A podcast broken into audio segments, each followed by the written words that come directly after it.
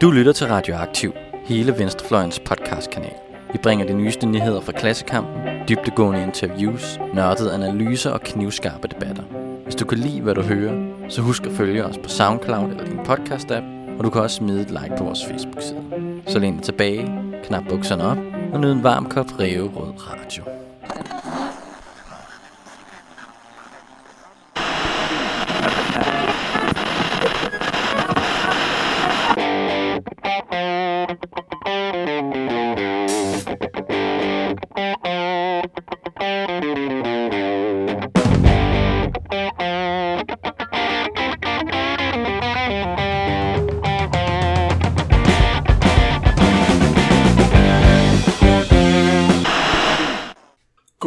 Velkommen til Omklædningsrummet Radioaktivs sportspodcast, hvor vi tager fat i sport og den måde, det er et udtryk for den kultur, vi alle sammen er en del af.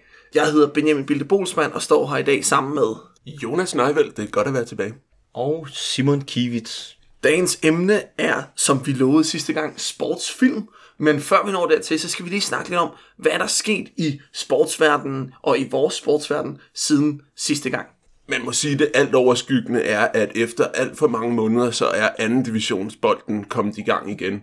Og øh, Brøndshøj, som jo er det foretrukne hold her i omklædningsrummet, og blandt alle ret tænkende socialister, de øh, har begyndt sådan, okay, øh, vundet i slaget om Slottsherrens vej mod Vandløse med 2-1, og så har de så også spillet to uafgjorte kampe eller kun én. Spil uafgjort mod frem. Vi spillede uafgjort mod frem, den var vi ude at se. Det var en, øh, en lidt sløj kamp, men der var rigtig mange glade tilskuere på stadion. Og jeg føler, at øh, jeg bliver nødt til at øh, beklage. Øh, sidste år på den her tid lavede vi også en udsendelse om anden divisions fodbold, hvor jeg på mirakuløst eller af urensagelige årsager blev stillet i en position, hvor jeg skulle lade som om jeg kunne forsvare frem. Øh, og der kom vi for eksempel, vi, jeg, til at sige, at øh, fangruppen Paulis Rødder havde noget at gøre med Sankt Pauli. Øh, det handler selvfølgelig om en tidligere frem fodboldspiller, der havde noget med Pauli at gøre. Ja, det har jeg måttet høre lidt for. Men jeg er heller ikke frem-fan, og det var ikke meningen, jeg skulle forsvare frem. Derudover så må jeg også sige, at min store sportsoplevelse siden sidst, det var øh, Racketlon-turneringen i øh, Birkerød Tennisanlæg, hvor jeg var afsted sammen med min lillebror og øh, kæmpede os igennem øh, øh de fire store Ketcher sportsgrene, bordtennis, badminton, squash og tennis. Hvordan gik det, Benjamin? Men det gik faktisk sådan overraskende okay. Altså, vi, da vi kørte i tog derop, så sagde mig og min lillebror, det er godt, vi er med, fordi andre skal have en succesoplevelse. Men det endte jo faktisk med, at vi vandt flere sæt. Øh, ingen kampe, men, øh, men formodet faktisk, at vi spillede tre kampe, og i de to sidste kampe, der vandt vi både bordtennis og squash. Øh, og det er ret imponerende, når man tænker på, at jeg aldrig havde holdt en squash catcher i hånden, før vi mødte op. Så øh, det er også et, et godt tegn på, at racketlon kan være en begyndersport, hvor alle kan være med. Men skal du blive ved med at være begynder i racketlon, eller er det måske noget, du skal til at tænke på at gøre til en levevej? Jeg tror, øh, der er, der er lidt langt til den professionelle karriere, men øh, jeg har allerede tilmeldt mig øh, turneringen 12. maj i Farum, hvor jeg skal stille op i mixdubbel sammen med min lille søster den her gang. Så det bliver sådan en, en, øh, hun, er, hun går i øh, 9. Klasse og øh, har, har gået lidt til alle sportsene, men stoppet hurtigt til dem alle sammen. Og jeg har ikke gået til øh, særlig meget af det, så det skal nok blive helt fremragende. Vi glæder os meget til at skulle øh, spille. Så en opfordring, hvis nu man synes, det lyder sjovt med lidt catchersport og hygge, så øh, tilmeld jer gerne i Mix C-rækken til øh, turneringen i Farm. Man kan gå ind på racketlon.dk og finde ud af mere om det. Jeg har ikke så mange øh, interessante boksekampe, der har været på det, på det sidste. Skulle lige være øh, en stor kamp, der blev lidt af en fuser mellem en, der havde øh, mellem, hvad skal man sige, 10 af de, måske, to af de 10 bedste bokser i verden, hvor der var en, der hed Mikey Garcia, der måske lige gik en vægtklasse for meget op og blev øh, fuldstændig ydmyget over 12 runder af en, der hed Errol Spence. Men i forhold til, til boksning og podcast, så øh, har jeg endelig fået udgivet øh, en 10 episoders øh, lydbogs podcast om øh, USA's historie, der er fortalt øh, igennem en ramme, der hedder, hedder boksning eller 10 gange.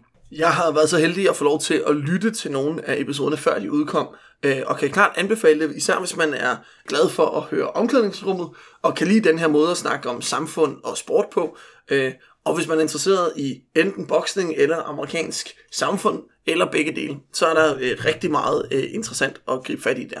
Og den kan høres gratis inde på e-reolen 100 års boksning i USA, når sport ændrer verden. Og kan også øh, købes for få penge hos øh, Saxo, Mofibo og øh, Politikken Books. Ja, men det er jo ikke kun øh, øh, selvpromovering og fodboldkamp, vi skal snakke om. Der har også været gang i en, øh, kommet gang i en anden sportsgren, Jonas. Ja, igen, øh, efter mange måneder, så er vejret efterhånden blevet varmt nok til, at øh, der er nogen, der, nogle tynde mænd, der sætter sig ud på nogle cykler og kører hurtigt og langt på dem. Cykelsæsonen er gået i gang, og man må sige, at øh, det har været action-packed, og vi har haft nogle gode danske resultater med Jakob Fuglsang, der vandt Ruta del Sol nede i Andalusia, og øh, Magnus Kort, der har vundet en etape i øh, Paris-Nice, og Jakob Fuglsang blev til med toer i den italienske nyklassiker Strade Bianche. Så det, øh, det ser meget godt ud for fremtiden, men den helt dominerende har været øh, Julian Alaphilippe fra Frankrig, som har vundet både Strade Bianche og Milano Sanremo, som er den så klassiske åbning på cykelsæsonen, som vi også siger i vores podcast for godt et år siden om forårsklassikerne i cykelløb. Ja, og så sidst, men ikke mindst, så er det i de her dage, der er gang i den øh, københavnske dokumentarfilmfestival øh, CPH Docs. Tirsdag den 27. marts, der var der et arrangement om kvindefodbold i Afrika i Empire Bio på Nørrebro, øh, hvor jeg var inde sammen med en kammerat og se øh, øh to dokumentarfilm om kvindefodbold i Afrika. Begge to efterfulgt af sådan en, øh, et paneldebat mellem øh, folk, der havde en, noget indsigt og snakke om det på. Og, øh, og det var øh, sygt interessant. Altså primært så var det sådan øh, en bekræftelse af, at det der med at være kvinde, der gerne selv vil have lov til at bestemme noget over sit eget liv i islamiske lande, er pænt nederen. Altså øh, øh, røvnederen, officials, røvnederen, præstestyre, røvnederen, alt muligt andet, der bare prøvede at begrænse de her kvinder i at få lov til at spille fodbold. Og det var sådan set det eneste, de ville. Men især vil jeg anbefale øh, den første af filmen, der foregår i Libyen, øh, og følger sådan en udvikling i Libyen i sådan 4-5 år efter øh, man har væltet Gaddafi. Øh, filmen hedder Freedom Fields, og beskriver de her kvinder, der går fra at være sådan øh, fuld af optimisme til at blive totalt desillusioneret, og så til til sidst at tage sagen i egen hånd, og så øh, går fra at gerne at ville spille fodbold til at øh, blive trænere for pigehold og sådan sige, vi, vi kan ikke blive øh, det her landshold, vi gerne vil være, desværre, det får vi ikke lov til, men vi kan mindst træne den næste generation til at blive det. Og der fandt jo meget energi og gejst i, øh, i, i den. Så en anbefaling, hvis man øh, til, leder efter en, øh, en dokumentarfilm om afrikansk kvindefodbold, og man gerne vil se, så øh, grib fat i den, der hedder Freedom Fields. Den var virkelig god. Og det lyder bestemt som en film, der er lige i omklædningsrummets ånd. Det vi har set til dagens episode, øh, og som også dagens episode handler om, er ikke nødvendigvis tre særlig gode sportsfilm, ligesom det Benjamin beskriver, men faktisk er vi endt på at se tre meget, meget uheldige film i henholdsvis øh, Rudy, øh, Escape to Victory og Golfbanens Skræk. Altså, jeg synes ikke, det er helt så slemt, som du fremstiller det. Altså, vi kan hurtigt blive enige om, at Golfbanen Skræk ikke er et cinematografisk mesterværk. Der er, der, er, der, er, der er andre film, jeg vil vælge før det, hvis jeg sådan skulle fremstille filmmediet for en alien, der kom til jorden. Men de to andre film, synes jeg er habile sportsfilm, som selvfølgelig, øh, som mange sportsfilm er lidt klichéfulde, men som har en spændende handling og et, et interessant plot, og som har, øh, øh, har noget indhold i sig. Ja, altså, jeg tror, jeg var ret enig med det, Benjamin ville sige. Altså,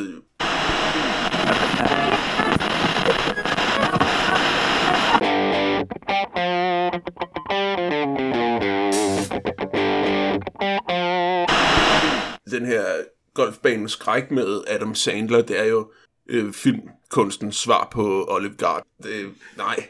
Men, øh, men vi snakker om den, det skal vi altså. Og vi kommer ikke udenom det. Så hvorfor havde du valgt, at vi skulle se Golfbanens Skræk, Simon? Og hvad sker der egentlig i filmen? Ja tak, nu foreslog jeg det jo som en film, du skulle se, fordi jeg tror, du ville være den også, der lød mest af det. Men det backfirede på en eller anden måde. Øh, ja, det vi ser her er historien om den her utilpassede øh, ishockeyspiller, øh, som øh, han kan alt, alt det, der handler om at være stærk og voldsom og sådan noget i ishockeyen. Han slås, og han har et fantastisk skud, men han kan ikke de der fine tekniske ting. Han kan ikke, simpelthen ikke stå på sine skøjter. Men han finder derimod ud af, at øh, han kan træ- bruge de her skills til at spille golf, for han kan slå golfbolden øh, rigtig langt. Og det kombineret med, at han har en bedstemor, hvis hus er ved at blive taget fra sig, og at han derfor skal skaffe en masse penge hurtigt, gør, at han så går ind i en karriere som professionel golfspiller og ryster golfverdenen med sin utraditionelle tilgang til tingene og sin brutish behavior. Altså, nu er det ikke for at vil ødelægge filmen sådan fra starten, men hvor realistisk vurderer du det er, at man som sådan lidt utilpasset, arbejdsløs wannabe ishockeyspiller kan træde direkte ind i den professionelle øh, golftur i USA og blive en magtfaktor? Jeg tænkte, at det var u- meget urealistisk, indtil jeg så filmen. Ja, altså der er åbninger for alle, der bare leder godt nok efter dem. Jeg har til gengæld øh, foreslået, at vi skulle se Escape to Victory, og det er en øh, klassisk krigs-fodboldfilm fra, fra 1981 med øh, Sylvester Stallone og Michael Caine. En, en Michael Caine, der for at skulle spille en professionel fodboldspiller, der desuden er krigsfange, har en del på sidebenene. øh, men altså, de er, de er blevet taget til fange af tyskerne under 2. verdenskrig og sidder i en krigsfangelejr et sted i Frankrig, hvor de egentlig ikke lider stor nød. Det siger de også selv i filmen, at her er forholdene egentlig okay i forhold til den krigsfangelejr. Men der får øh, Max von Sydow, en tysk officer, så en idé om, at de her krigsfanger, som hygger sig med at spille lidt fodbold, de skal da spille en fodboldkamp mod den tyske værmagt. Det ender så hverken værre eller bedre, end at øh, Michael Caine, som bliver træner for det her hold, øh, får hentet nogle krigsfanger, der alle sammen er landsholdsspillere fra forskellige tysk besatte lande til at spille den her kamp, som så bliver mod det tyske landshold i Paris. Og så er der så selvfølgelig, som titlen antyder, et plot med, at de skal flygte, mens de gør det her. Så jeg vil ikke spoile alt for meget om det nu lykkes dem at flygte, om de nu desuden vinder kampen, når nu filmen hedder Escape to Victory. Ej, der er meget spænding øh, der. Mit filmvalg var øh, den øh, sådan øh, feel-good amerikansk fodboldfilm Rudy, der følger vores, øh, vores knægt Rudy, der sådan lidt er en, sådan bare sådan en helt almindelig dreng ud af high school, der ikke rigtig er god til noget, men i det mindste kan få et job nede på det lokale stålvalg til værft, hvor han kan arbejde. Men Rudy, han vil ikke være Øh, værftsarbejder. Øh, Rudy, han vil være amerikansk fodboldspiller på det prestigiøse katolske college øh, Notre Dame. Og Rudy han kæmper, og det er faktisk øh, det filmen foregår med. Altså det er halvanden time om Rudy, der kæmper sig fra øh, pull himself up by his bootstraps, som man siger på amerikansk. Og det store spørgsmål er jo så, kan Rudy få lov til at spille bare en enkelt kamp for Notre Dame? Noget jeg glemte at sige, det er, at øhm, øh, Escape to Victory også er en spændende crossover i og med, at den bruger en del skuespillere amatører, men til gengæld ikke amatører inden for fodboldens verden, som øh, skuespiller i den her film. Man har øh, Pelé, som er den store stjerne for det her fangelejrhold, og så har vi øh, Bobby Moore, den tidligere engelske landsholds anfører, og Osvaldo Ardiles, som til med i 1981 var en stor fodboldstjerne fra Argentina, og Tottenham Hotspur, og så har vi en del spillere fra Ipswich, og der er også sned sig en dansker, der spillede i Holland med, og sådan noget. Så der er rigtige fodboldspillere med, der giver det her en fornemmelse af, at det altså er rigtig fodbold, de spiller. Så vi skal takke Hollywood for at placere Danmark på den rigtige side af krigen. Det var meget pænt af dem. Og derudover er det selvfølgelig værd at sige, at øh, den bær, bærende hovedkarakter i filmen jo er vores allesammen Sylvester Stallone. Jeg er ked af at sige det, men jeg kom faktisk til at tænke over, efter jeg så den, at øh, jeg tror, den skuespiller, jeg har set flest film med, må efterhånden være Sylvester Stallone, og jeg tror ikke, jeg er stolt af det.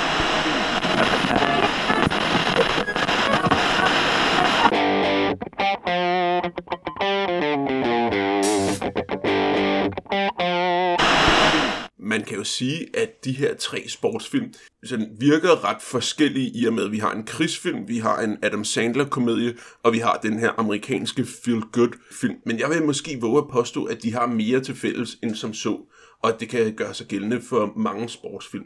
For det første så er sport som genre en meget samtidig taknemmelig, men samtidig også utaknemmelig opgave at beskæftige sig med på film. Den er taknemmelig, fordi den har den her meget simple historie med klare vinder og tabere, men samtidig er den utaknemmelig, fordi som man kan se, tror jeg ikke, man træder mange over tæerne ved at sige i de her film, at man har så mange klichéer, som man kan dykke ned i, og som, øh, og som man kan behandle mere eller mindre heldigt, og nogle af de her film behandler det nok mere heldigt end andre.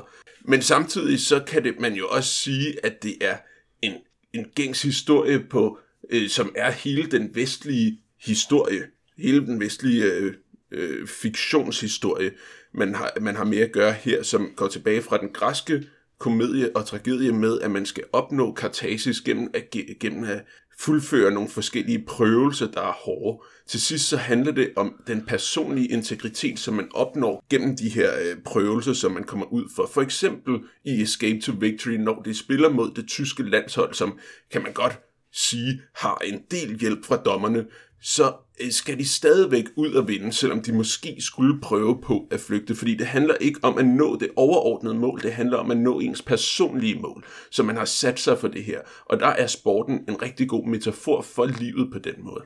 Ja, altså hvis vi kigger på, hvad tiltrækningskraften er ved sportsfilm generelt, så synes jeg, det, det er spændende øh, at, at kigge på, om det her det i virkeligheden er, øh, er noget, der er interessant, fordi det er det ypperste og mest menneskelige, eller om det her lige bare har alle ingredienserne til at være en kæmpe stor fiktion og fantasme, der i virkeligheden har absolut intet at gøre med vores liv. Det, som jeg tror tiltrækningskraften er ved, det er, at det her det er mennesker, der på en eller anden måde skal præstere det ypperligste, man overhovedet kan trække øh, menneskets psyke og menneskets krop til, og øh, ved det overkomme nogle vanskeligheder. Øh, samtidig, når det bliver sat ind i sådan en sport, så bliver det også sat ind i sådan en ekstremt glorificerende kontekst, og hvor der er nogle klare vinder og nogle klare tabere. Det gør selvfølgelig altid en god historie. Men vinderne i de her glorificerede kontekster er altså ikke bare vinder i sporten, det er altså også vinder i livet. Det er fortællingerne om kæmpe succeser i verden generelt. Og derfor så tror jeg, at det har den her ekstreme tiltrækningskraft at bruge de her motiver. Til gengæld så er jeg ret overbevist om, at øh, det op kun er som skal man sige, fiktion og fantasme, og det der i virkeligheden sker, og de mennesker, der gør det her, øh, det er i virkeligheden utrolig lidt menneskeligt, og siger utrolig lidt om vores liv og om almindelige menneskers liv. Og så på den anden side, så vil jeg mene, at noget af det, der gør, at sportsfilm er så dragende og så stor en succes, det er, at det er noget, der går ind og rører ved os almindelige menneskers følelser. Altså, de følelser, jeg har investeret i Chicago Cubs, Washington Redskins, HB Køge og altså alle mulige andre sportsfandoms, jeg har, de bliver transporteret med ind, når jeg ser en sportsfilm. Altså, så kan jeg mærke den tiltrækning til spændingen. Den her, man ved aldrig, hvem der vinder, hvem der taber. Der er noget særligt på spil. Der er altid en taber og en vinder. Helt det der, som jeg kender fra mit eget liv, fra min egen sports fankultur, og de sidste 20 år af mit liv, hvis ikke mere, det tager jeg med ind i de her 90 minutter, jeg sidder og ser en sportsfilm. Og derfor så er det følelser, jeg kender fra min egen krop. Altså, når det går godt for Happy Gilmore i Golfbanen Skræk, så er det ligesom, når Herfølge vinder en kamp i øh, 99-2000 sæsonen. Jeg ved, hvordan det mærkes, som de der tilskuere, der står og kigger ved siden af. Og, og derfor er det så menneskeligt alligevel. Men jeg vil våge at påstå, at det er klart, at når man selv dyrker sport, og når man selv er fan af sport, så ved man godt det her. Men jeg vil våge at påstå, at det er selve historien i det her, som vi gennemlever, når vi dyrker sport, og når vi følger sport, og som man gengiver i de her sportsfilm. Fordi man kan se på det, altså golfbanens skræk, det er den klassiske klodshandshistorie. historie. Jeg tror ikke, at vi spoiler alt for meget ved, at der også er en, øh, en smuk ung kvinde, som Adam Sandler bliver romantisk interesseret i og vice versa i løbet af filmen. Og hun er en ret succesfuld kvinde, mens han i virkeligheden lidt er en bums, der kommer ind i sin øh, gamle bil og sådan noget. Og det er jo Klodshans, der rider ind på æslet og laver lidt klovnestreger ude på golfbanen. Men hvad ender han med? Han ender med det halve kongerige og prinsessens hånd. Så der har vi Klodshans fortælling, en helt klassisk fortælling. Og samtidig så har vi i øh, Rudy, der har vi en fortælling om den grimme ælling, den der skal så grueligt meget igennem, men til sidst så er han en smuk svane, der ligesom har været igennem alle de her hårde, hårde prøvelser, for endelig at kunne folde sig ud som den, der fik én kamp for sit favorithold. Ja, og hvis man skal sige, at der er noget eventyr hos Andersen i Escape to Victory, så er det måske svinedrengen. Altså de her, øh, den her idé om, øh, at der er et eller andet med at gå undercover med at være en anden, end man i virkeligheden er, eller i hvert fald fremstå som en anden, end man i virkeligheden er. Er vi øh, fodboldspillere, er vi krigsfanger, prøver vi at flygte, prøver vi at vinde, altså hele det her modsætningsspil. Og, og der kommer man jo til at tænke på Bakhtin og øh, sådan en ty- russisk teoretiker, kulturteoretiker, der snakker om karnevalismen, altså at der er nogle særlige situationer i vores samfund, så får man lov til at skære ud, man får lov til at skjule, hvem man i virkeligheden er, til at, øh, til at tage maske på og, og opføre sig på en anden måde. Og der er jo både i golfbanens skræk og i Escape to Victory, er der den her karnevalsfunktion, hvor der er en, der har noget andet tøj på end de andre, har taget en altså metaforisk maske på og, og opfører sig vanvittigt, og på den måde bliver en slags spejl på samfundet, øh, altså hofnaren, om man så må sige. Og det kan man jo også se i de romerske Saturnalia-fester, hvor slaverne for en dag var, øh, var herre, og hvor kvinder for en dag kunne bestemme over mændene. Det, var en, øh, det er en form for ventil på samfundet, som øh, gør, at man kan leve i ens meget, meget velordnede samfund, og man kan selv se, at dem, der kontrollerer det i Escape to Victory, der kan man se Max von Sydow, der spiller den her øh, krigsfangelejr-officer fra Tyskland med ridestøvler og det hele. Han, han klapper af vores helte, vores allierede helte på fodboldbanen, da de scorer til det udlignende mål i den her Escape to Victory film. Men det jeg også synes er spændende, hvis vi forfølger den her karnevaliste tankegang, det er, hvad skal man sige, hvilken grad af realitet det kommer til at få. Fordi den her verden, der er ude rundt om, den vedbliver jo med at være der, men maskerne kommer til at overtage og stille sig i centrum for det, og skyde verden tilbage, skyde personerne og deres visioner tilbage, de bliver de her masker, de tager på. I Escape to Victory, der skal de befries og slippe ud af de her fangelejre permanent og har aftaler med den franske øh, modstandsbevægelse, øh, men opgiver at flygte, fordi de ser muligheden for at beholde den her fodboldspiller karakter på sig og faktisk vinde inden for den her falske opsatte skuespilsrammesætning. Og i forhold til, til maskerne her, hvis vi kigger på golfbanen skræk med det her blik, så er der også et element af, at det, der gør ham unik og spændende, Adam Sandlers karakter, er, at han er den her working class, øh, umiddelbare emotionelle karakter. Men han skal jo også lære at spille den anden rolle. Han får jo ikke lov til at revolutionere, hvordan golfsporten bliver. Han skal jo gifte sig nydeligt til sidst for at være sammen med den her overklasse kvinde og lære at holde igen på sine aggressioner osv. Så, videre. så han, selv han bliver nødt til at skifte sin øh, sin, hvad skal man sige, karakter ud. Jeg tror faktisk næsten kun det er Rudy, der er en og samme karakter hele vejen igennem. Han ligesom formår ikke at skulle træde ind i det her spil, men er faktisk det tætteste, vi kommer på en autentisk person, hvis en sådan overhovedet findes.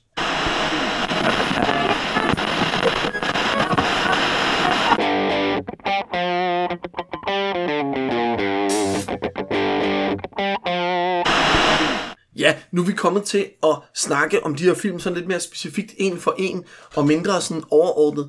Vi starter med Rudy, som jo var, øh, som var min film, og som er øh, en film, som jeg plejer at sige, at hvis man kan se den film uden at græde, så er man ikke et rigtigt menneske. Altså, der er nogle sådan rigtig store følelsesladet med øh, violin, øh, musik og holdånd og sådan noget, der er bygget op. Og det er jo det, der sådan er det grundlæggende tema i filmen, og i grunden til, at jeg synes, at vi skulle snakke om den her, det er jo den her øh, det her motiv med både fællesskab og Holland, og jo i virkeligheden også sådan øh, fagforeningstankegangen. Altså Rudy kommer fra det her arbejderklasse hjem, får et job nede i stålvalseværftet, et, et fagforeningsjob bliver det fremhævet, altså et job med overenskomst, og så øh, siger han nej til det, fordi han vil være en del af et andet fællesskab. Men hele vejen igennem, så handler det om at være en del af nogle fællesskaber, der viser noget, der kan noget, og nogle fællesskaber, der bliver nødt til at stå sammen og arbejde sammen, og man skal kende sin rolle, men også udfylde den så godt man kan, for at man i fællesskab kan komme op. Og det er jo et motiv, der ikke er sådan unikt for Rudy, men også finder sted andre steder i sådan amerikansk kultur. Ja, altså jeg synes, når man, især når man har den her arbejderklasse i det østlige USA, går ud fra, der arbejder på de, her, øh, på de her stålfabrikker, så synes jeg, det er svært at komme udenom Bruce Springsteen. Hans budskab er, at jeg kommer fra den her arbejderbaggrund, men der er noget større derude. Lad os tage ud og finde det, ikke? Altså, my car's out back if you're ready to take that long walk, som man synger i Thunder Road.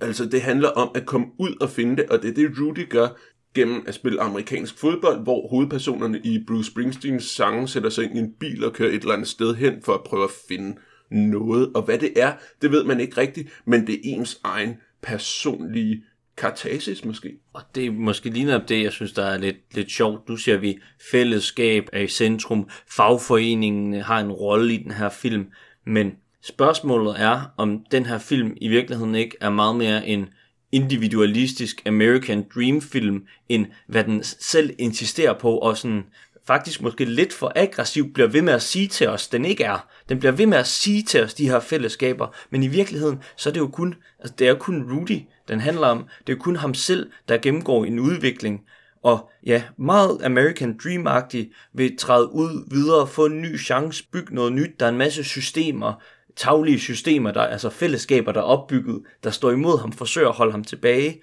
øh, men ved sin egen personlige insisteren og stedighed, fordi han har den her drøm, der gør livet værd at leve, så kan han blive ved med at kæmpe hårdt og slide sig til at opnå noget i forhold til det, men som mange andre American Dream movies også, så er altid præmissen, at der er en eller anden anden individ på et tidspunkt, der skal tro på ham og give ham en chance, men fællesskaberne er faktisk altid imod ham på en eller anden måde. Ja, så kan man jo sige, at Rudy så er det meget realistisk. Så det, der er mest imod ham, er jo hans natur. Altså, øh, det er jo, altså, hvis han skal gå på et eliteuniversitet og styrke amerikansk fodbold på et eliteuniversitet, så skulle han enten have et smart hoved eller en stor, stærk krop. Og Rudy, han er en lille splejs, når vi starter filmen, og han er ikke super skarp, og så kæmper han sig igennem de her ting. Og det er jo, det er jo rigtigt, der er den her meget individuelle udviklingshistorie, men jo hele tiden i en holdt kontekst. Og jeg synes, jeg synes, det er for nemt at sige, at det kun er det individuelle. Fordi det, der er helt plottet i filmen, det er jo, at Rudy jo offrer sig for det fællesskab, der står i vejen for ham hele vejen. Altså, det er rigtigt, han kommer ikke på førsteholdet, men det er jo ikke fordi, han ikke prøver. Det er jo fordi, han ikke er god nok. Det er jo fordi, Rudy er 71 høj og ikke er særlig stor, og så bliver man ikke amerikansk fodboldspiller.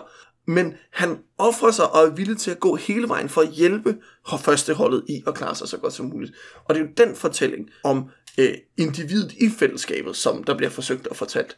Men det er jo en god observation, det du har med, at når vi er færdige med filmen, hvem er blevet bedre af det, der er sket? Det der, om hvis der er noget, så er det sådan en indre udvikling i Rudy, hvor der er ikke, der er ikke noget større forandring, der sker. På den måde kan man sige, at Rudys hovedperson minder meget om den rolle, som skuespilleren nok er mere kendt for som Sam i Ringenes Herre. Altså han er også en ikke særlig stor person i og med, at han er en hobbit, men han, øh, og han er egentlig ikke særlig god til særlig meget andet end at kæmpe for Mr. Frodo, eller for at få ringen ned i den der ildsø, som den skal ned. Jo, og så er der jo en sjov, sådan, hvad hedder det, øh, knude eller sløjfe, man kan binde på den her fortælling. Fordi den er jo bygget i modsætning til de to andre, i hvert fald sådan direkte, på en virkelig fortælling. Altså, øh, Rudy har fandtes i virkeligheden, han har kæmpet sig til øh, at komme på holdet, og han formår at komme ind her i den sidste kamp, og uden at skulle afsløre for meget, så ender den her film, den her amerikanske feel-good film, den ender godt.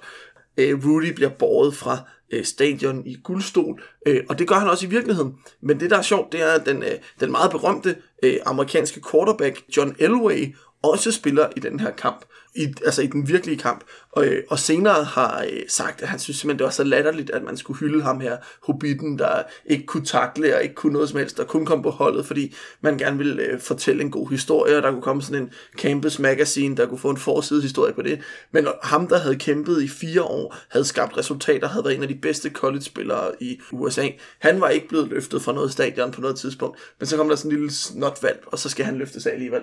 Og så har vi igen individet over for kollektivet, og øh, to forskellige individer over for hinanden. Og hvad er det så for et individ, vi vælger at hylde? Er det ham, der præsterer, eller ham, der offrer sig for kollektivet? Og det er jo der, vi godt kan lide tit at hylde den, øh, den gode taber, altså den gode tabermodel. Øh, og det er jo det, vi har Rudy. Han er meget nem at holde af. Det er lidt ligesom at holde af en eller anden Brøndshøj-spiller, i stedet for at holde med Cristiano Ronaldo. Altså, den taler til noget i os, fordi vi måske bedre selv kan se os selv som ham der. Jeg har også kæmpet hårdt for at øh, gøre det, jeg nu opnår. Men Cristiano Ronaldo, han har også kæmpet hårdt for sit, men han er bare så god, vi ikke kan forholde os til det. Men det der i hvert fald er at sige i ved Rudy og ved Adam Sandler og ved Sylvester Stallone i alle tre film, det er, at de alle sammen som snydt ud af den samme næse, hedder det det? Uh, de er grundlæggende den, uh, den samme karakter. Det er alle sammen nogle struggling, hårdt arbejdende, har fysikken imod sig, har ikke talenterne. Hvis de kan noget, så er det noget lidt uh, rough, insisterende, hårdt arbejde, som får dem til et eller andet. På den måde, så er det hele sådan en, uh, du kan godt conquer against all odds, American dream ting, den stadigvæk holder fast i, og som alle de her sportsfilm i øvrigt holder fast i.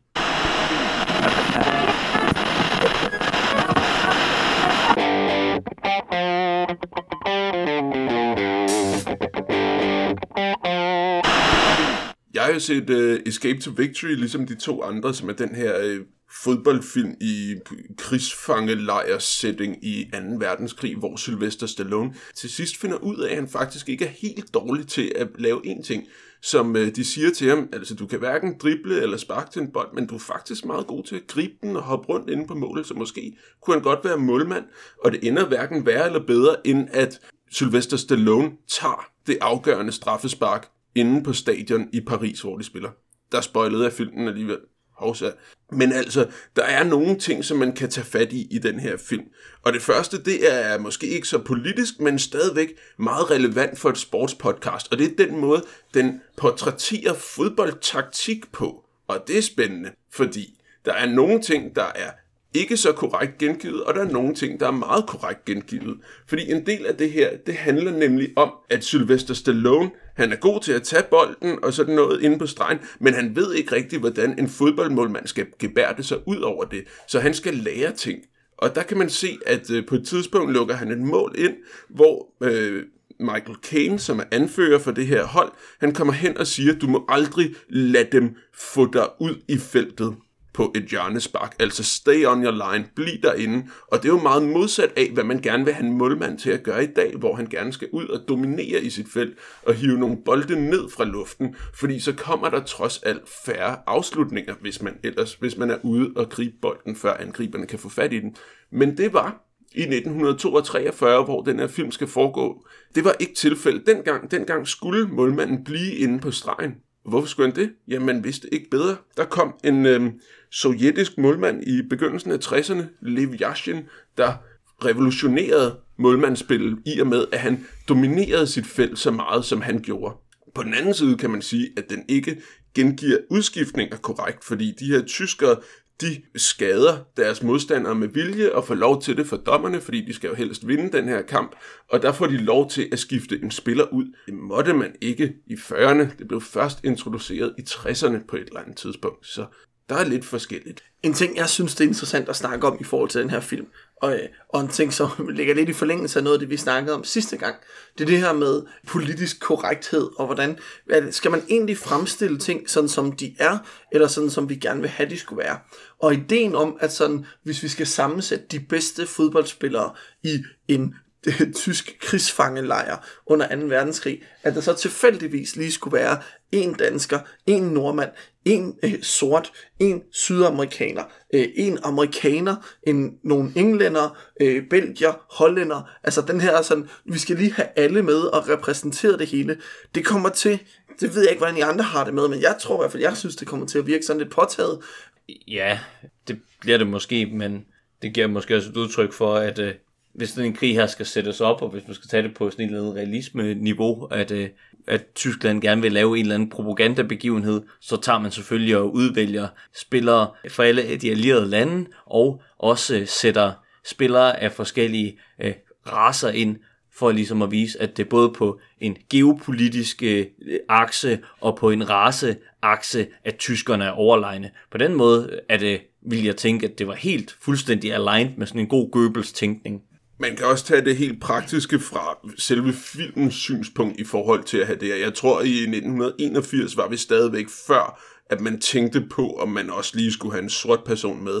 Det handlede nok mere om, at man havde mulighed for at få Pelé, der på det tidspunkt var den ubetinget største fodboldstjerne nogensinde, og kun lige havde stoppet sin fodboldkarriere, at man havde mulighed for at få ham med i filmen, så siger man ikke nej.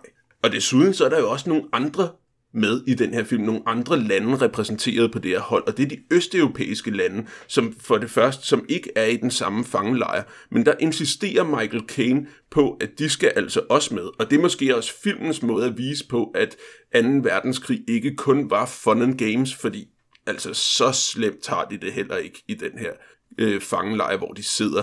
Men så kommer... Det ser de, faktisk lidt hyggeligt ud. det ligner lidt en koloni. Men, øh, men altså, så kommer de her østeuropæere ind, de her østeuropæiske fodboldspillere, som Michael Caine har insisteret på at få med på sit hold. Og der kan vi så se 2. verdenskrig og holocausts øh, grusomme virkelighed, i og med, at der kommer nogle altså, skeletter, der stadigvæk kan gå, der stiger af den her lastbil og øh, skal fedes op og være med på det her fodboldhold. Så der kan vi se, at vi gør det også for dem, kæmper vi også og så kan, man, også, så kan tilskuerne også lige se, hov ja, det, det er rigtigt nok, der var noget seriøst i den der krig også. Og det vil jeg faktisk påstå, at den eneste politiske gerning, der er i den film, det er at hente de der østeuropæer ind. Øh, selv de her østeuropæere, når vi kommer til selve kampen, og kommer til der, hvor de skal flygte, står ligesom alle de andre fodboldspillere og er i gang i en fodboldkamp, der har trådt fuldstændig i forgrunden for 2. verdenskrig og deres mulighed for at overleve generelt. Øh, igen, vi tog karnevalsaspektet på det, at det var en rolle, der tog overhånd, men der er også sådan en, en film, klassisk filmting, der sker, når man laver det her move, og det er, at øh, den her film måske viser sig som det, man kan kalde en, øh, en dækflæk øh, inden for feministisk kulturanalyse. Altså den her tanke om øh, nogle rigtig prutte drengerøvsfilm, hvor det er, at øh, verden ikke er så seriøs, derude, uanset om den er seriøs, så er den i hvert fald sekundær, for det det handler om, det er at lave det der cool bro-agtige lige nu, og det er at spille den her fodboldkamp, og gå ud og tøve de her andre drenge, og hvis man er nogle syre drenge end dem. Øh, altså, fucking, de offrer deres liv, fordi de skal skulle lige ud og banke en kasse ind. Altså, det er jo ikke sikkert, de offrer deres liv. I den oprindelige plan er, at de skal øh, flygte i pausen, men så vender de om, fordi der er en, der siger, but we can win this. Og så er det det argumentet for, at de så lavede være med at flygte i pausen med hjælp fra den franske modstandsbevægelse. Men øh, det lykkedes så at øh, få en moralsk 4-4 sejr mod de her tyskere, og i den generelle ekstase blandt publikum, så øh, flygter de så ud i Paris, og hvad der sker derefter står lidt hen i det uvisse, men det, det endte sikkert godt. Der er i hvert fald øh, glade kvinder og øh, mænd, der får revet deres trøjer af, så man kan håbe, at der er nogen, der har haft en, en god aften. Ja, og øh, altså, det gør det for en øh, bedre, mere dramatisk film på øh, en eller anden sportskontekst, men jeg vil sige, at den skriver sig ind med andre af den her type film, og nogle af dem er også virkelig gode film, altså de klassiske at nævne er jo film som øh, The Big Lebowski og Fear and Loathing in Las Vegas, hvor det er, at der kommer til at være en eller anden besættelse af at gøre en eller anden bestemt ting, gå på en eller anden quest, som er vigtigere end alt nogensinde i verden, øh, og man tager ikke den her Vietnamkrig seriøst, man tager det ikke seriøst og agerer i krigen, man tager det seriøst og går ud af den her quest, som er sådan noget, man konstruerer ind i en kaotisk verden. Uansvarligt. Men er det ikke alle film, der er sådan, er det ikke alle film, der ikke er politiske propagandafilm, der er på den måde? Er det ikke alle historier? Det handler om historien. Nej, det synes jeg ikke. Altså, når vi ser Ringenes Herre for eksempel, så er det tydeligt, at det, der driver Frodo og Sam, er at redde verden. Det er ikke at virke cool over for sine bros. Øh, og det er Boromir offrer sit liv for det, og sådan nogle ting. Og, og, og sådan er der jo, der er jo en masse historier, hvor, hvor det, altså, de der, hvor det bliver episk, hvor øh, verdens øh, fortsættelse, eller øh, et eller andet afhænger af det, der sker. Altså når John McClane i Die Hard, han, øh, han øh, nedkæmper hans grupper, så er det jo fordi, det vigtigste på det tidspunkt er at redde hans øh, ekshustrus liv. Altså, der, der er det jo rationelt, at det er det, han forsøger på. Det Simon beskriver, det er jo det her med, hvor vi lukker rationelle beslutninger ude, og den virkelige verden ude, og så fokuserer på sådan et lille øh, fratboy-aktivitet, øh, som vi selv har skabt vigtigheden af, midt inde i det hele. Jo, jeg mener bare, altså alle, når man laver en historie, kan man ikke i den historie tage højde for, at det faktisk er vigtigere at øh, få minimumsnormeringer i daginstitutioner, end det er, at de får hinanden til sidst. Fordi det er jo det vigtigste i historien. Altså, hvis jeg skulle stille mig på din side den her debat, Jonas, så tror jeg, jeg vil tage fat i et tidligere argument, at du faktisk havde kommet med, i og med, at man skal ikke se på sporten som værende en sport. Man skal se, at det her det er noget, der metaforisk bliver bygget op som eh, hvad skal man sige, billede på livet i det hele taget. Og det her, det handler om at Øh, gennemgå livet med integritet og jernvilje og kæmpe for det, man rent faktisk står for.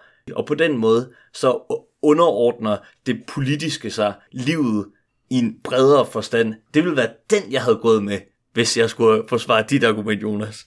Jeg køber dit argument, Simon. Jeg, køb, jeg køber dit forsvar af mit argument. Øh, så det, jeg er glad for, at vi er enige på den, øh, på den afgrund. Jeg vil gerne lige øh, til sidst komme med en disclaimer, eller hvad man nu siger. Der var en, der sagde, at øh, det kun var Rudy. Var det dig, Benjamin, der sagde, at det kun var Rudy, der øh, bygger på en virkelig hændelse? Altså, fordi det gør Escape to Victory semi også.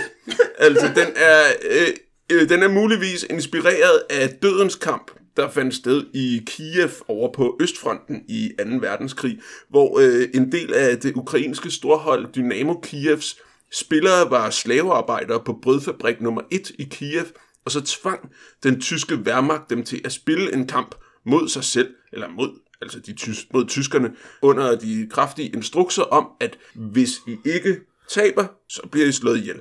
Men hvad gjorde spillerne fra Dynamo Kiev? De sagde til hinanden, but we can win this. Og så vandt de kampen, ligesom i Escape to Victory, og så blev de ellers slået ihjel bagefter. Det er så argumentet for, at, øh, at det her, det ikke er en eller anden dickflick øh, fiktion, men øh, det her, det er sådan, man agerer i virkeligheden, og spillet er det øverste over ens eget liv.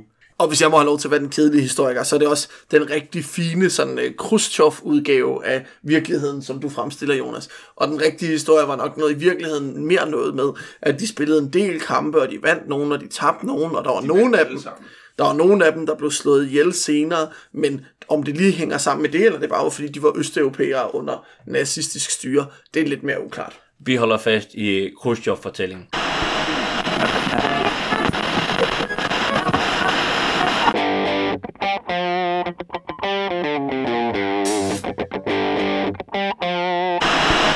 Ja, så er vi jo nået til det.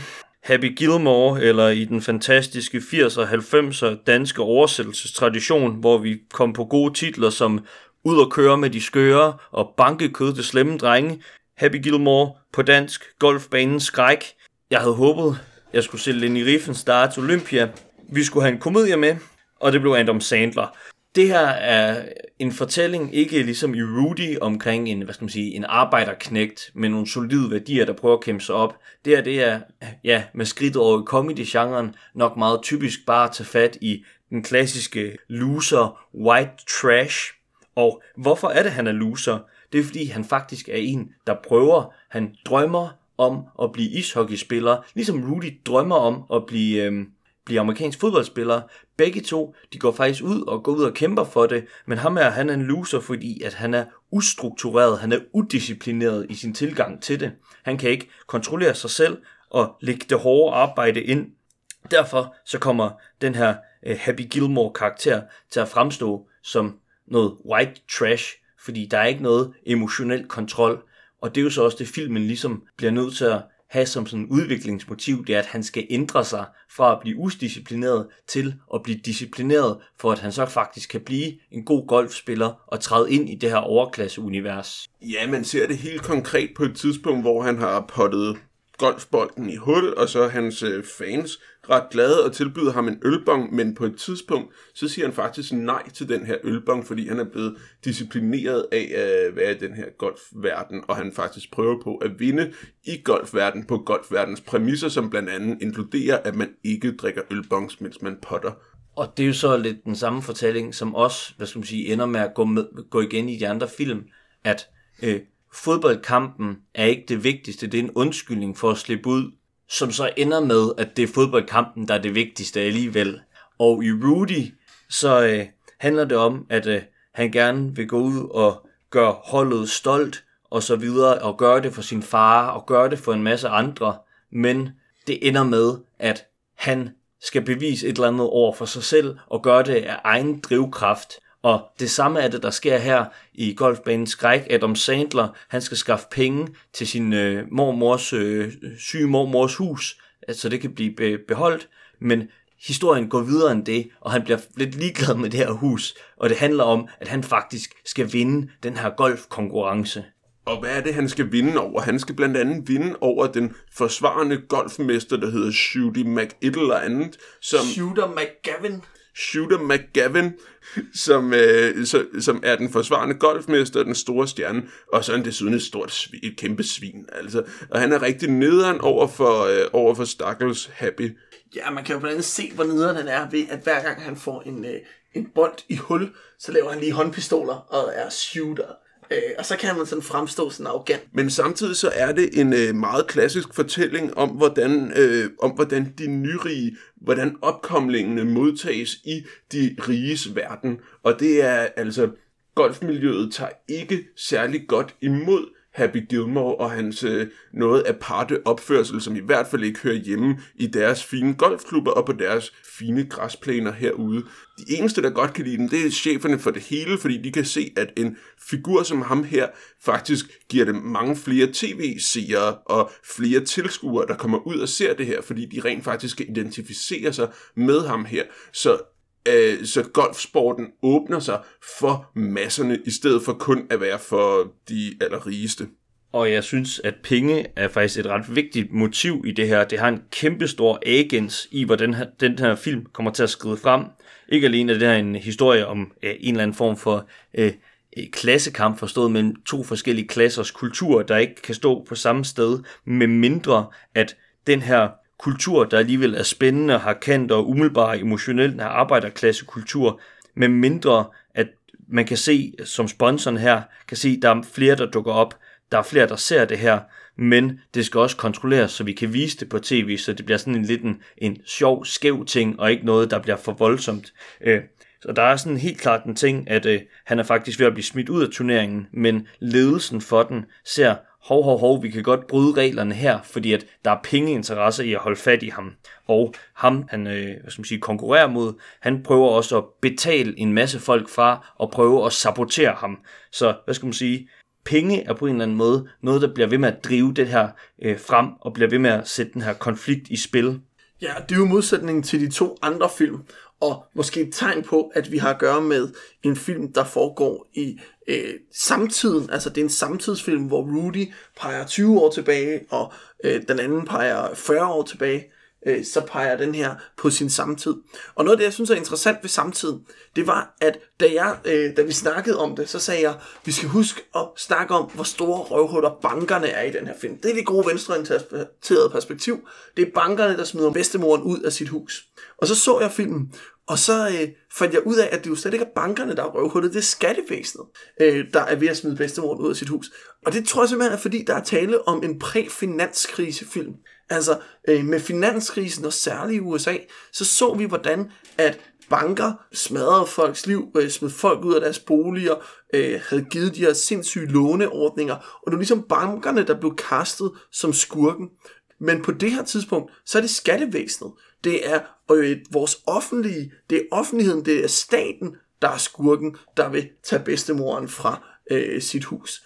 Og det tror jeg bare, at man ville have gjort anderledes i dag. Og det er interessant som eksempel på, hvordan at vores øh, kulturprodukter, vores film, vores bøger afspejler nogle værdier i samfundet, som vi måske ikke lægger mærke til til hverdag, men som alligevel kan sige noget om, hvordan har man på det her tidspunkt forestillet sig, hvem der er de gode og hvem der er de onde, og er der kommet noget godt ud af finanskrisen, så er det jo, øh, det lykkedes verden at slå blikket op og se, at bankmagten, at finanskapitalen på mange måder er en meget større skurk end finansieringskilden til vores velfærd.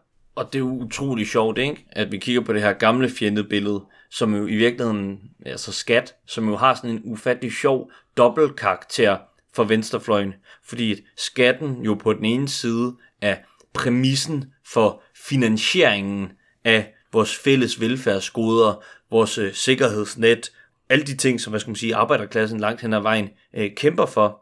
Men øh, ja, som du også øh, citerede Benjamin, øh, inden, inden det her gik i gang, så er det jo også øh, at slippe for øh, at blive flået af skattens skarpe klo, vi synger om i internationale. Ja, så altså som arbejderklasse, så er det jo ikke en unik ting at finde er skattevæsenet, der gør, at man ikke har råd til at leve det liv, man synes, man har fortjent, og det liv, som man kan se på den anden side af vejen, som Shooter McGavin lever i sin country club, og som resten af overklassen får lov til at leve. Men det er alligevel interessant at sige, at der har vi ændret os som samfund i løbet af de sidste 20 år, og øh, i min optik i løbet af de sidste øh, 11 år, altså siden finanskrisen i 2008, har vi øh, i langt højere grad gået til, at nu er det finanskapitalen, og især bankerne, der er de store skurke.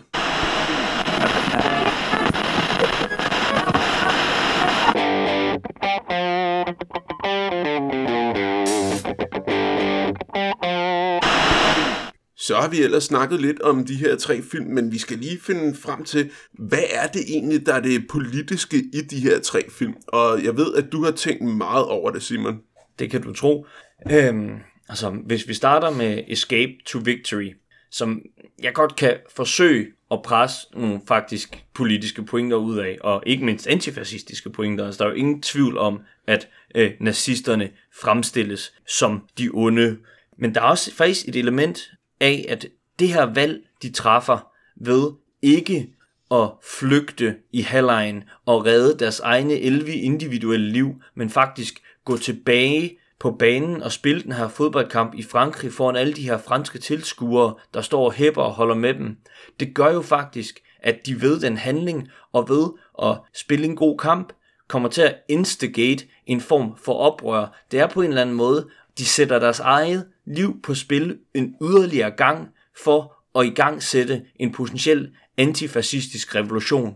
Og der er en rigtig smuk lille throwback til en meget klassisk scene i filmhistorien her, fordi hvis man ser på en af de største filmklassikere, vi overhovedet har, Casablanca, hvor er det så, man har den egentlige politiske handling, der hvor transformationen sker fra at Rick, Humphrey Bogarts figur, er sådan en lidt trist mand, der lever i Casablanca for sig selv og har det her casino. Hvor er det, det sker der, hvor han lige giver den ikke til orkestret med, at det er okay, I spiller Marseillesen. Og så begynder de ellers at synge Marseillesen og overdøve de her tyskere og deres fædrelandssange på den her bar i Casablanca.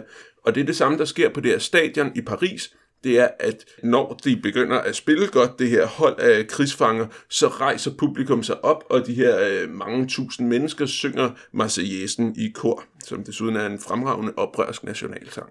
Hvis vi går videre til golfbanens skræk, så øh, vil min påstand være, at øh, det her det bare er den klassiske reformisme. Nogen vil måske sige SF-reformismen, der er i spil. Det drejer sig om den her oprørske personage, der ligesom prøver at gå ind og spark overklassens værdier, overthrow the system, prøver med nogle revolutionære handlinger, men kan ikke, øh, kan ikke få succes, før han ligesom øh, går ind på flere af borgerskabets præmisser, og selvfølgelig lige skal gifte sig med hende den rige, pæne, ordentlige, der kan opdrage hende, få et godt hus, en god bil, øh, og på den måde bare være sådan en lidt quirky, men ufarlig karakter inden for systemet.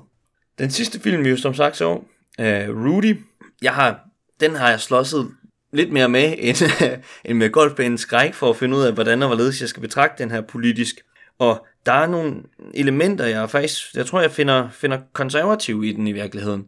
Der er den her, selv den her arbejderklasse fortælling, der er der, er ikke sådan en, hvis du bliver her i byen og arbejder med os og samler os, så styrker vi os og kan overtage møllen og gøre samfundet bedre for os. Det er sådan en, faren accepterer den gamle arbejder, at jeg får nok et dår, jeg har et dårligt liv, og jeg får nok aldrig et bedre liv, men du kan få en lidt bedre betaling, og det her det er en tryg arbejdsplads, vi har fået den unionized, og så videre. Så hvad skal man sige? Oprøret er ligesom sat sat i system for det langsomt bedre liv, og du ved, hvor du hører til, og du skal ikke tage for mange chancer. Det er for farligt. Kend din plads. Det, der så selvfølgelig sker, det er, at han faktisk prøver at gå ud over det her og tage sin arbejderklasse værdier, sit hårde arbejde og sin disciplin med over i en anden univers, over i en anden klasse, og prøver at komme ind på det her øh, university, hvor han skal spille college football. Og også, hvad skal man sige, få brugt de her værdier til at kæmpe sig frem i livet, men få ham selv, få ham til at opnå nogle ting, altså lave en social mobilitet, der ikke har noget at gøre med øh, fællesskabet, med hvor han kommer fra. Han løfter ikke klassen, han løfter sig selv ud af klassen, og som fortælling, så tror jeg, den er øh, ja, nærmest reaktionær, fordi det er den her kom se Hollywood. Alle kan have en chance inden for systemet, hvis I bare kæmper hårdt nok til at gøre det lidt bedre. Så koncentrer dig lige om din egen drømme og dig selv, så skal det hele nok, øh, nok gå. Altså, der er ikke nogen fællesskab her, der bliver løftet, men der er et elitefællesskab, der måske hylder ham, der træder ind i elitens fællesskab. Jeg tror, jeg er noget mere positiv over for Rudy end dig. Altså, jeg synes, øh, der er en ret skarp arbejderklassefortælling i, at man skal holde fast i de værdier, der har drevet os langt. Altså, grunden til, at vi har det godt på den her øh, stålværftet, det er jo fordi, vi har stået sammen, og at vi har offrede os for hinanden, og det lykkedes for os at få overenskomst. Det lykkedes for os at få kæmpet de her ting igennem.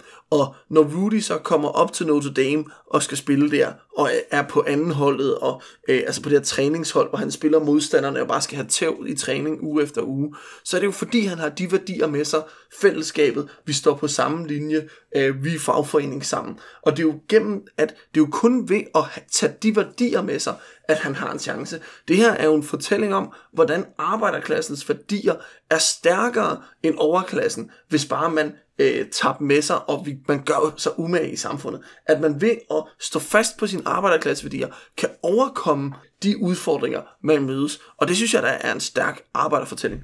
Men de er jo ikke stærkere værdier. Det eneste, han får ud af det, er en kamp, og de andre synes, han er en curiosity, og det er meget sødt og hylder ham, og så går de ud og får deres karriere på deres individuelle overklassemåder. Nej, altså det han får ud af det, det er en uddannelse fra et af USA's mest prestigiøse universiteter, som han jo kan bruge som springbræt til resten af sit liv. Altså, det tror jeg også, jeg bare synes er en vigtig pointe, at ja, så bliver det selvfølgelig Rudys fortælling, men det er også fortællingen om alle de andre arbejderklasse unger i 60'ernes USA, der for første gang har muligheden for at få en collegeuddannelse, og hvor det kun kan lykkes for dem, hvis de faktisk holder fast i de værdier, der har bragt deres familier til der, hvor de er. Enig, men det er i hvert fald også en fortælling, hvor det er, at det her det bliver gjort ufarligt for systemet. Muligvis bliver det bare gjort produktivt ind i det her kapitalistiske system. Jeg tror virkelig heller ikke, det var den her hollywood torpærser sat sig for mål at være farlig for noget som helst system, da de lavede den her film. Nej, jeg er enig, at det er jo øh, enormt øh, systembevarende, men derfor kan det jo godt være øh, klassebevidst og have, have fornuftige pointer i den retning. Så jeg tror i virkeligheden er vi måske ikke så uenige, som det kunne lyde. Jeg medgiver dig, og det bliver heller aldrig et krav, jeg kommer til at stille for en film, at den skal have den rette trotskistiske tilgang til, hvordan den permanente revolution sker med de her delprogrammer, de her systembrydende krav. Så man kan stadigvæk godt nyde den som en god film, og filmen med den rette lærer bliver nok en dårlig film og findes nok ikke. Godt. Vi håber, at I alle sammen kunne lide at lytte med til vores diskussion om øh, sportsfilm generelt. Tre konkrete og ret forskellige sportsfilm, og øh, måske også lidt om øh, livet og forventninger og øh, alle de der store ting, der kommer i spil, når vi snakker om sport. Det var i hvert fald øh, tak for den her gang fra Benjamin, Jonas og Simon. Vi høres ved igen om øh, fire uger, hvor vi er klar med et nyt, friskt program af omklædningsrummet.